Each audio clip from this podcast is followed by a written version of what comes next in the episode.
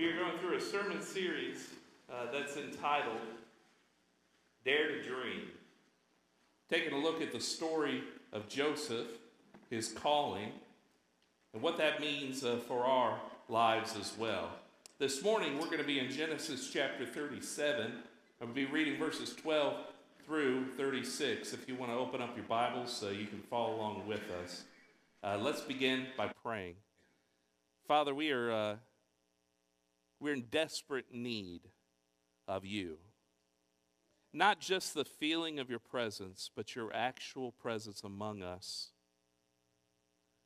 And we, we have that here because of the sacrifice that you made,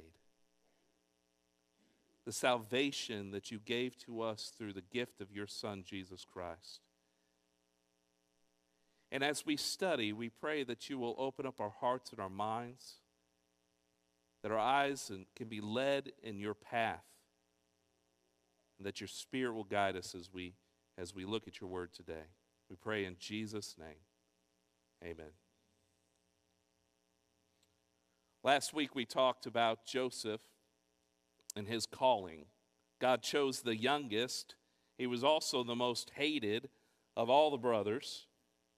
And God showed Joseph his destiny through a dream where his brothers and his parents would eventually bow to him. This caused great conflict in the family, and it sets up today's conversation, actually. We're going to see how this dream, this destiny, this uh, calling that God has given Joseph, how that actually is challenged in this passage. Let's start by reading in verse 12 uh, through 17. Now the brothers had gone to graze their father's flocks near Shechem. And Israel said to Joseph, As you know, your brothers are grazing the flocks near Shechem. Come, I'm going to send you to them. Very well, he replied. So he sent he sent he said to him, Go and, and see if all is well with your brothers and with the flocks, and bring word back to me. And he sent him off to the valley of Hebron. And when Joseph arrived at Shechem, a man found him wandering around in the field. And he asked him, What are you looking for? And he replied, I'm looking for my brothers. Can you tell me where they're grazing their flocks? Well, he said they moved on from here. And I think I heard him say, Let's go to Dothan. So Joseph went after his brothers, and he found them near Dothan. The story here shifts. Sometime in the future, after Joseph had had his dreams, after he had told his brothers about his dreams, after he told his father about his dreams. And all the, the brothers, they're tending their father's flock near Shechem. And Jacob is concerned about them.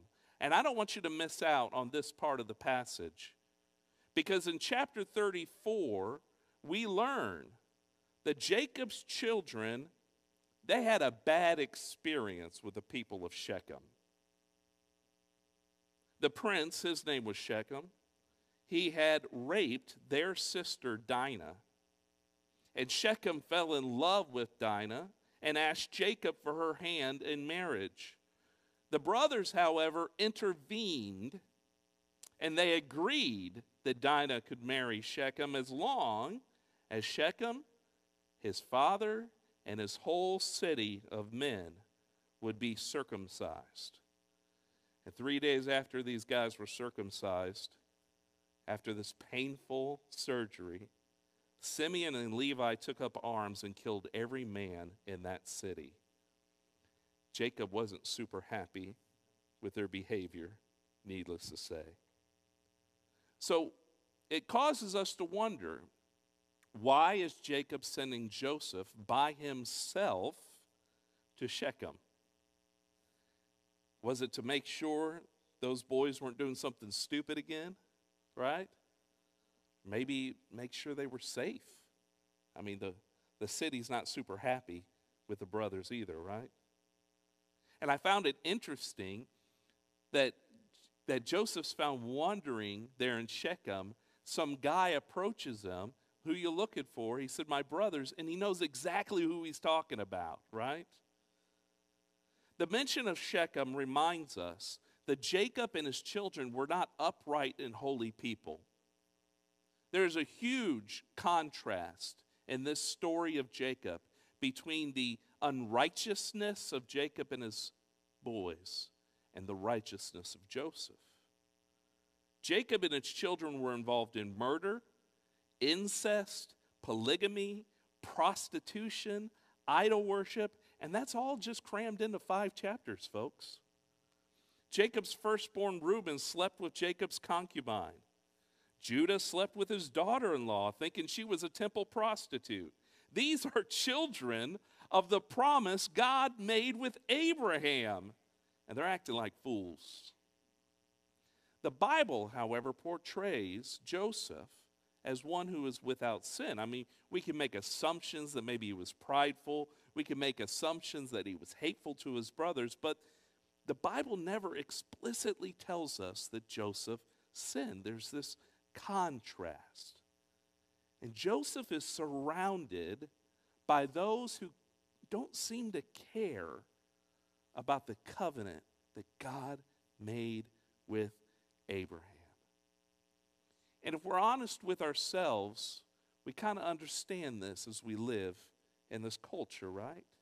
It's hard to live in an environment where people don't take God seriously.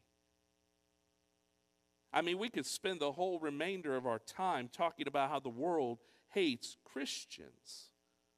But not just that. If you look closely, you'll see there is a growing number of Christians who are a lot like Jacob's brothers. They are heirs of this wonderful promise, living as if this promise doesn't matter. On Wednesday night, uh, my man Austin over here, he was teaching on 2 Peter 1 4. Though these, through these, it said, Peter says, he has given us a very great and precious promise. Why?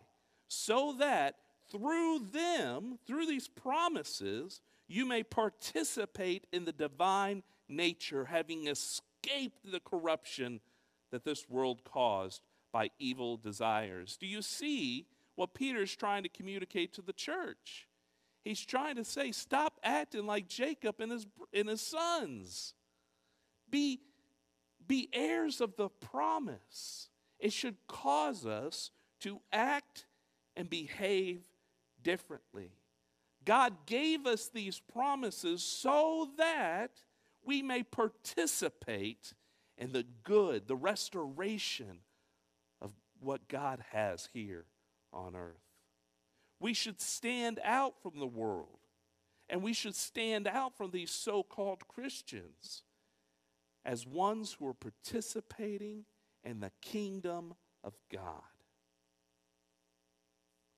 Let's read on verse 18. But the brothers saw Joseph in the distance, and before he reached them, they had already plotted how they were going to kill him. Here comes that dreamer, they said. Come now, let's kill him and throw him into one of these cisterns and say that a ferocious animal devoured him. And then, listen to this, we'll see what comes of those dreams he had. We'll see who's bowing to who, right? And when Reuben heard this, he tried to rescue Joseph from their hands. Let's not, uh, let's not take his life, he said. Don't shed any blood. Why don't we throw him into the cistern and then not lay a hand on him? Reuben said this because he hoped to rescue him and take him back to his father. So when Joseph came to the brothers, they stripped him of his robe. Of course, that's the first thing they grabbed, right? And they took him and they threw him into the cistern. Now, the cistern was empty, there was no water in it. And as they sat down to eat their meal, they looked up and saw a caravan of Ishmaelites coming from Gilead. Their camels were loaded with spices and balm and myrrh, and they were on their way to Egypt. And Judah said to his brothers, What will we gain? What gain will it be if we kill this brother of ours and cover up his blood? Come, let's sell him to the Ishmaelites and not lay our hands on him. After all, he is our brother in our own flesh and blood. And so the brothers agreed to this plan, right?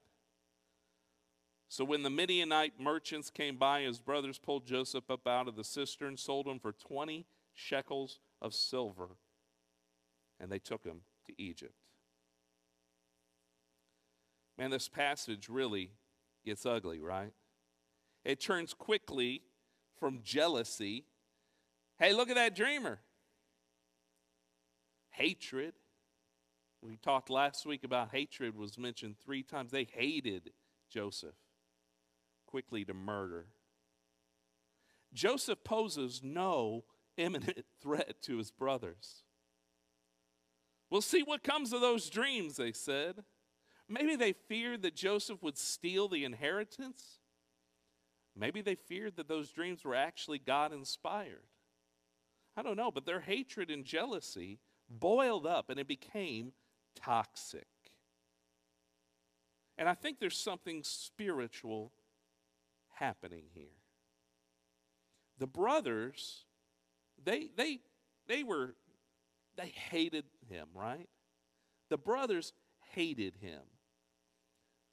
And they cared a lot about this dream he had and being daddy's favorite. They ripped that robe off of him, right? But I think the spiritual batter, battle goes deeper because Satan cares a little bit more about that promise that God made to Abraham, right? the brothers, they cared about the temporary. Satan seemed to be a little bit more concerned about the eternal. While the covenant of Abraham is at stake, the brothers, they can't see past their noses. Let's talk about spiritual battles. Will you pray for Cornerstone? The leadership of this church wants Cornerstone to become a place that makes disciples who will live out their calling in every day of the week. We, we don't want Sundays just to be the only time that we gather together. We want this place to be a place, a community that makes disciples. And Satan doesn't want that. He doesn't like it when the Christians focus on the eternal. He wants Christians to focus on the here and now, the temporary. And there's a spiritual battle taking place right now, keeping all of us away from the calling we've received. We must be aware of that. Pray for strength to keep fighting. Paul says in 1 Timothy chapter 6 and verse 12, fight the good fight, Paul said. Take hold of the eternal life to which you were called. Take hold of that when you made that good confession in the presence of many witnesses. Can I point out something in this passage that maybe you might have skipped over? I know I did. Cisterns aren't supposed to be empty. Israel's dry season was incredibly dry. Cisterns are about 18 to 20 feet deep. They're cut out, they're caves, really, cut out in the, the rock. And when it rains, it rains in Israel. And those caves fill with water. And it kind of becomes a temporary well. They're not supposed to be empty in the dry season, but filled with life giving water. And the boys, they were caught dry, weren't they? They were caught dry. And Satan attacked. Let's look at this final verse together in verse 30 in chapter 37 verse 36. It says meanwhile the Midianites sold Joseph in Egypt to Potiphar, one of Pharaoh's officials, the captain of the guard. And just like that, folks, Joseph is now in Egypt. And it all makes sense to us who knows the story, right? we know that Joseph would eventually save all of Egypt and the line of Abraham through seven years of famine. Jacob and his sons didn't have the resources to save that many people, right? And so Joseph had to end up in Egypt, which means God led Joseph to that pit, right? I don't like that part. I wanted to put this out of the sermon, right? We don't want to talk about God leading us to any kind of pit, right? I think it's a reminder that sometimes we need to go to the pit. Maybe sometimes it'll help us do a little growing. As James in his first chapter that said, Consider it pure joy, right? Whenever you face trials of many kinds, those pits of the life, right? Because you know the testing of your faith produces perseverance. Perseverance finishes at work so that you can be mature, so you can be complete, so you cannot lack anything. But it also could be that God makes us go to the pit because that's where He needs us. Sometimes it's for the testing of our faith, sometimes it's for strength and perseverance and growing in Christ, but sometimes it's just because that's exactly where God needs you to be. And that is exactly where Joseph needed to be. It was not fun, folks. We get every indication that they stripped him bare. And he had no idea what was going to happen next. One minute he's just checking up on his brothers, and the next he's fearing for his life. But that's exactly where God needed him to be. I heard a pastor once say that pain is inevitable, but misery is optional. God doesn't always still the storm, but He can calm the sailor. And there's an author by the name of Haruki Murakami who said, Pain is inevitable, suffering is optional. Say you're running and you think, man, this, this really hurts. I can't take it anymore. The hurt part is unavoidable, right? But whether or not you stand anymore, that's up to the runner.